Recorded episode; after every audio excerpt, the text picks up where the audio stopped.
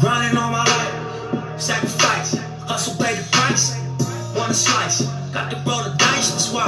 All my life, I've been grinding all my life.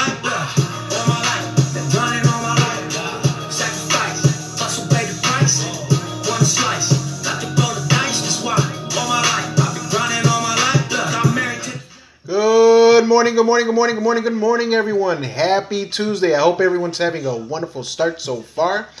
This is Jane Maestro, founder of Don't Limit Your Identity. And before I share that quick word of the day, I just want to disclose I do not own the rights to this soundtrack by Nipsey Hussle, Grinding All My Life. I wanted to go ahead and share that because I love the whole meaning behind his lyrics, you know, grinding all my life. I'm, I'm an individual that was raised by amazing family members that taught me great work ethic, what it is to work for what you want in life, that nothing's given to you. You know, at a young age, I remember my grandfather in Puerto Rico uh, gave me a box of avocado. I think I was anywhere between the age of five and seven, and just said, Jason, go by the side of the road and sell these for a dollar a piece. So at a young age, it was embedded in me that you want to work hard for what you want in life. And I share that because you, you all should know that, you know, it's never going to be easy. There's no shortcuts. You got to put that grind. So anyhow, the word of the day today is test. And the reason for it is because I believe that every day we're going to face certain situations that we may not want to encounter. And when we do just remain in faith you know and that's determining whether you pass the test or you fail the test. And i say that because i am a man of faith. I am a, a person who believes in our lord and savior.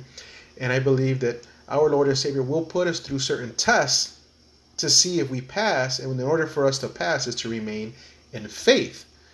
And how do you do that? Well you it's not easy. I know it's it's it's going to be difficult at times and i'm a victim of it. And you know when i go through those times where i find myself kind of not remaining in faith and not believing you know why is it that i'm going through this? You know i, I refer to scriptures. There's two of them right on, on top of mine jeremiah 29 11 and philippians 4 13 and i share those I'm, i want you to do some homework kind of look it up and you know just see what your thoughts are when you read them but you have to go through what you're going through and i know that it's hard and i know that it it just feels like it's never going to end, but remain in faith. Keep passing that daily test.